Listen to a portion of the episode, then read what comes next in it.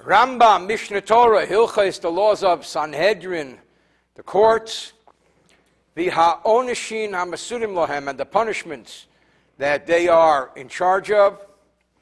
And today we study chapter 14.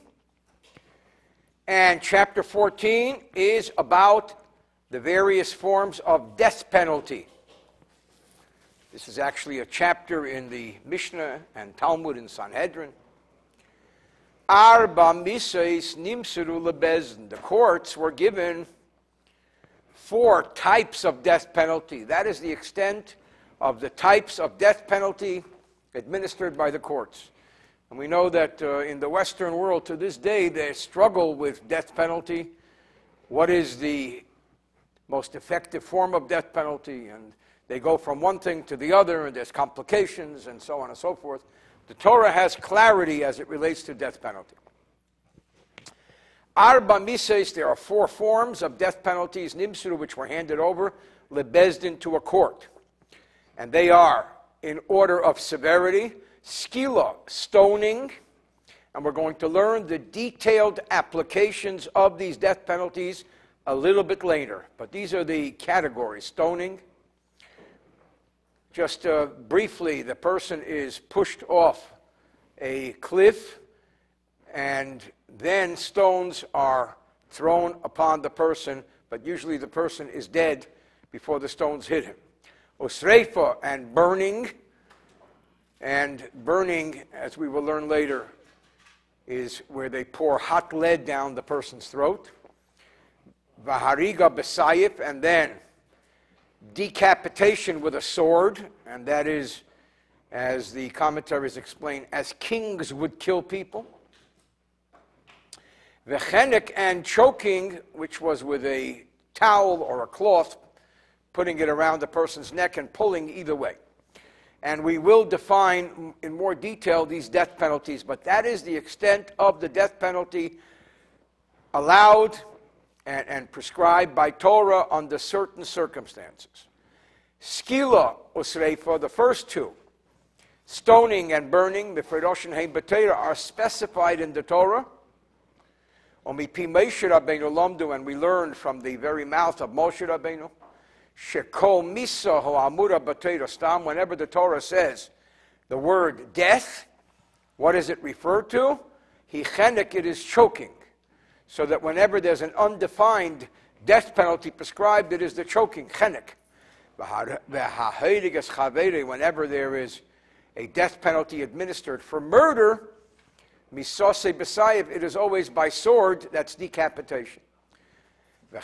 So also, in general terms, anshe ir hanedachas, in the law which involves an entire city which has gone astray in idol worship, which many commentaries say never happened. Misos Bisayev, the prescribed death penalty for that city as well, is by sword. Bays, too, call Misamehem, every one of these four death penalties, mitzvahs asehi, it is a positive commandment given by Hashem and Torah, given to who? Le din, to the court. La to make sure the person who is found guilty in judgment is killed by it. Mishan whoever has been found liable by the system of the court. That is when the courts kill. What about when the king kills? As we have learned in the past, and we will learn in great detail, in addition to capital punishment by the courts, a king had the right to kill anyone he desired to as long as it was with the system of the government that he sets up. That's outside the Bet Din. That's called the rule of kings. This is the rule of Jewish law. That's the rule of kings. When a king kills, it's only with the sword. Like uh, they say in all the Purim plays, off with his head. Gimel kol mechuyev Mrs. Whenever someone is liable for death penalty, has been sentenced to death, misu bezn, where the court decided for whatever reason not to kill him, bitlu, they did not fulfill, they nullified mitzvahs aseh, a positive commandment. However, v'layavru, they did not transgress on mitzvahs loisasa, a negative commandment. Chutz, with the exception of sorcery, min ha-mechashef, a sorcerer, where the Torah says, machashefa lo sechaya, you shall not allow a sorcerer to live, and by allowing him to live, it's a violation of her or him, it's a violation of a negative commandment as well. Avru al mitzvahs so they transgressed the negative commandment. Shenemar mechashefa lo sechaya. A sorcerer shall not be allowed to live. Dalit skila chamura min. In the order of the death penalties, skila is more severe than sreifa. Skila is the stoning, sreifa is the burning. Usreifa and the burning chamura is more severe min than the sword. The hasayif and the sword, chamura, is more severe min achenek from choking. And in general, when we enumerate the four different types of death, of death penalties, as a rule, we always enumerate them in order of severity. So you ask any yeshiva bacher, any yeshiva boy, any Torah student, what are the four death penalties? He'll tell you, skila, sreipa, hereg, and chenek, which is in order of severity. What if somebody was found culpable with two death penalties. He was condemned to die twice with two different death penalties because of two different transgressions. Nidan b'chamura, you can't kill a guy twice. So he's always given the more severe one. Whether he transgressed two transgressions, one after the other, or one transgression, which has two death penalties associated with it, he is given the more severe death penalty. Even if the judgment was completed for the more lenient death penalty, and then he transgressed the more severe one, and his case was brought to a close, Nidan Bachamura, he's still given the more severe. Now, is this for only men or men and women? He says, both man, and a woman, are judged and are given the four different types of death penalty as suits the transgressions which they committed. Now we come into some interesting laws. Because we can never administrate a death penalty unless we are certain 100% that we got the right guy, so when there is someone who was condemned to death, and that someone became mixed with another person who was condemned to death with another form of death penalty. So people who were supposed to be stoned got mixed with people who were supposed to be burned, got mixed with people who were supposed to be choked, who were so on and so forth. So what happens now? We're not sure which death penalty to administer. Yet they all were sentenced to death. We take the common denominator, and that is the most lenient one. Because the most lenient one certainly would apply to all of them, or, or something more severe. So we're safe by administering the, the most lenient one. Now he says, Zion, the plot thickens. Misha Nigmadine, what if somebody was found culpable, liable in judgment, and given death penalty? Shenis Arevim Shara where he got mixed in with the population in general. So nobody knows who he is. You know, he, he broke away from his captors and he's walking down the street to Manhattan. Go find somebody in Manhattan. We have no idea which, which we know he's one of these 8,000 people, but we don't know which one.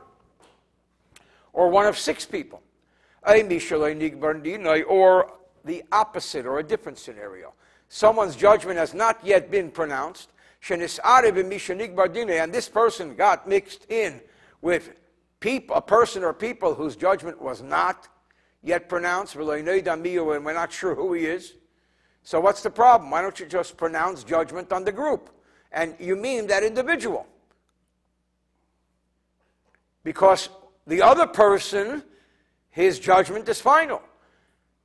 The problem is that there's a law requiring that we know who the defendant is, the defendant has to be present, and we have to address him. So if we're not sure who the defendant is, we can't pronounce death penalty. Kulam pturim, they're all exempt. This is called getting away with a technicality. Because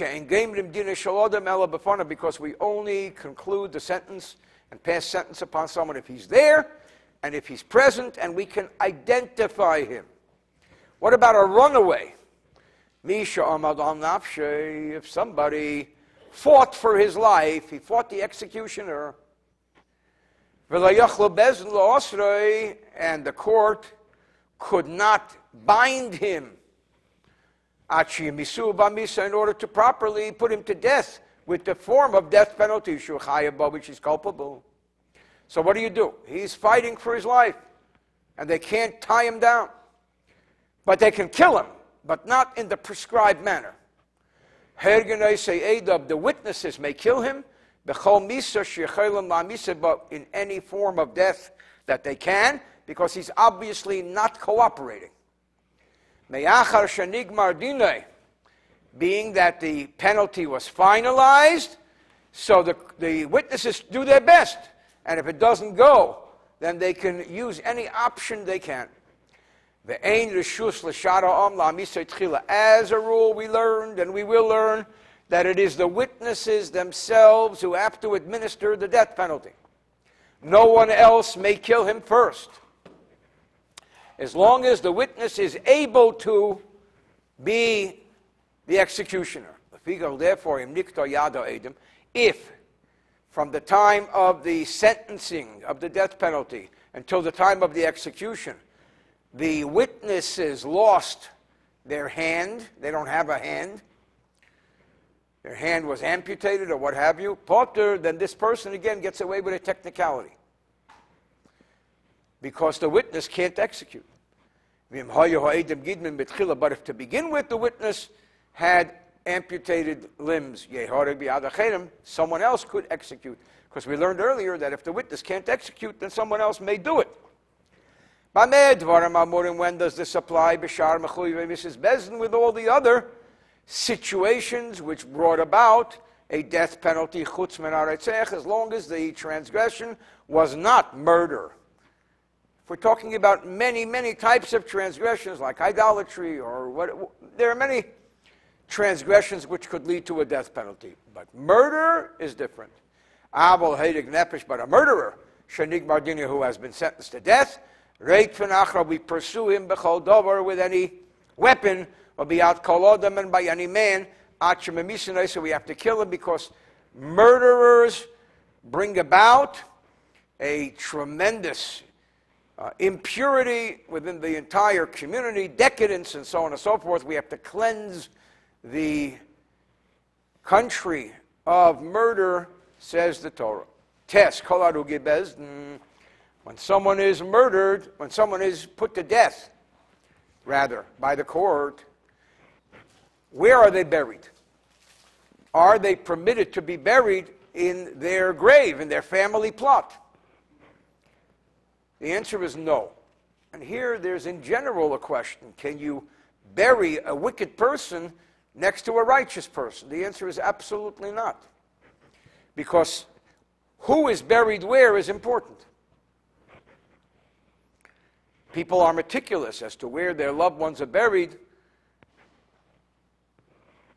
and is the neighborhood of burial is it made up of god-fearing people therefore this guy is certainly not god-fearing because he was put to death for some type of serious transgression and they are not permitted to be buried in their family plots amongst other fellow Jews. Where are they buried then? There are two ready burial areas for people who are sentenced to death. Echad, the more severe one, is lanaskolim v'lanisrafim for the first two categories, which are more severe, and they are stoned and burning. Echad, and the second, lanahadogim v'lanechanokim for those who are killed by the sword and choked. This is a tradition from the oral law. Nesakal abosar, however, once the corpse decomposes, Commentaries say that when the corpse decomposes, it's a sign that the soul has received atonement. They gather the bones, and they're buried, buried in the family plot, so they can actually transfer the bones to the family plot at that point in time. And we do permit the family to get a coffin and a shroud, and that's not a sign of disrespect to the death penalty. Now comes a very important law in the general terms of death penalty. No court should rush through the process of a death penalty trial, of a capital trial. Bez in the courts, Liis Yashiv, must be extremely patient, slow, Bidine nefoshes in capital cases, or lahamtin, and to wait. They should never rush. They should never say, you know what, let's get this one done before lunch. You're dealing with a life. The chol bezdin shahargu nep, unless there's a great lunch, that's something else. The chol bezdin shahargu nefesh ashonim. Again, the Rambam points out there are various versions of this teaching. The Rambam quotes, any court that killed a man more often than once in seven years. There's another version, once in 70 years. Hare Elu Chablonim are considered a savage court, a murderous court. Apal Pike, nevertheless, the court can't say, wait, we have to wait another two years, once in seven years. No. If circumstances demands that a death penalty be imposed day after day, they do it. This statement of once in seven years is an average statement. But we never pass judgment on two death penalties in one day. We don't do two cases in one day. One today and one mañana. Unless both of them committed the same transgression and have the same death penalty. Kagain, for example, a case where there is what we call biblical adultery. And remember, we learned earlier that we can never impose a death penalty unless two witnesses come and say, hey, this is forbidden by Torah law, don't do it. And the people say, we know and we don't care. That's rare. But when you have an adulterer and an adulteress who committed their transgression together, takes two to tango. In this case, the case could be judged in the same day because it's the same act. Now we come to another point. We learned earlier same transgression, same death penalty. Well, what if the man who committed the adultery committed the adultery with a woman who was the daughter of a Kohen, who again was a betrothed or married woman. Hail being that the Torah prescribes his death penalty is one form, chenek, v'hi and hers is burning streifa, as it says in the Chumash, bas ish kohen kisecha liznois, es aviha hi mechaleles bo'esh tisorev. That's the quote of the verse. So he gets a different penalty, a different death penalty than she does because of a decree of the Torah. And in this case, they're both not killed on the same day because there are two different death penalties, even though they are the same act. Yud Aleph ain't done in Divrei Nefashis is the whole idea of the Bet Din, of the Sanhedrin. Judging capital cases are only when the Beis Hamikdash stood. That's when the great court of 71 is in the chamber of hewn stone in the Beis Hamikdash. There was a special area where the Sanhedrin met. Shenemar, as the verse says, Bezokein Mamre, with a rebellious elder, the Vilti Shmoa El HaKohen, refusing to hear the Kohen Begomer. What does it mean, Kohen? He's not listening to the, to the Sanhedrin, not the Kohen. That only when the Kohen is functioning, meaning when sacrifices are brought on the altar, yesh din there could be capital cases in the chamber of hewn stone where the Sanhedrin met. only when the Sanhedrin is in its appropriate place. So when the Sanhedrin was exiled and is no longer in its appropriate place, there cannot be death penalties imposed. Betchila, in the very beginning,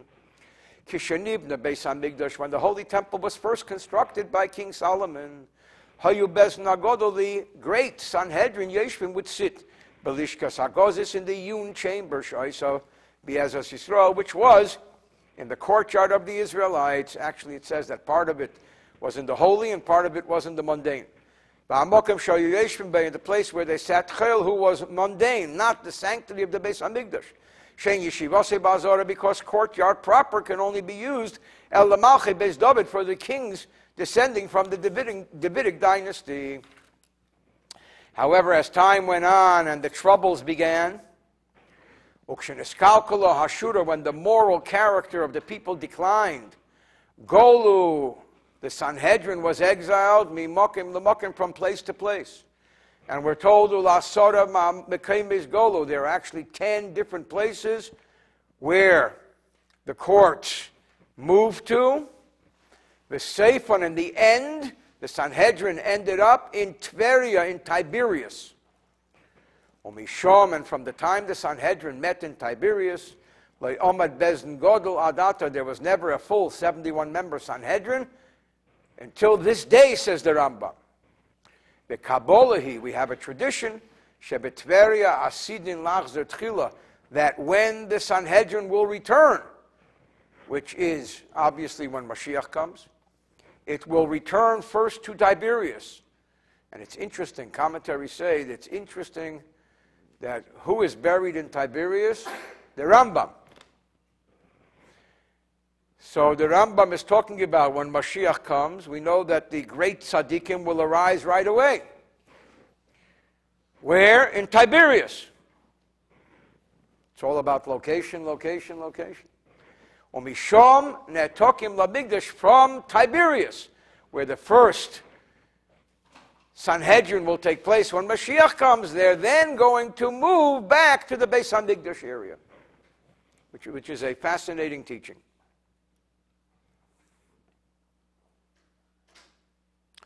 There's an interesting note here where the Radbaz writes that our sages prophesied that Mashiach will be revealed in the Galilee. He will then be hidden for a time and then appear in Jerusalem. Perhaps before he will become hidden, the prophet Eliyahu, who will accompany him, will grant smicha to 70 elders, and they will reconvene the Sanhedrin in Tiberias.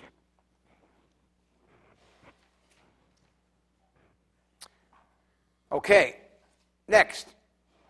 Yud Gimel, 13 of 14. Aboim Shana Kedim Churban Bayasheni the Rambam tells us that historically, 40 years before the destruction of the Second Holy Temple, Botlu Dinin mi Israel, death penalty law ceased within the Jewish people. Even though there was a Beis Hamikdash, and we said as long as the Beis Hamikdash is there and it's functioning, the death penalty laws can be imposed. Why? Because the Sanhedrin were exiled before the Beis Hamikdash shut down and they were not in their regular spot in the Holy Temple. When capital cases are tried in Israel, capital cases could be tried in the diaspora as well, provided that, as we learned repeatedly earlier, as long as the judges are ordained by a court of Israel. Sanhedrin the Sanhedrin, as long as it's ordained by an Israeli court, could exercise judicial authority in the diaspora as well. End of chapter 14.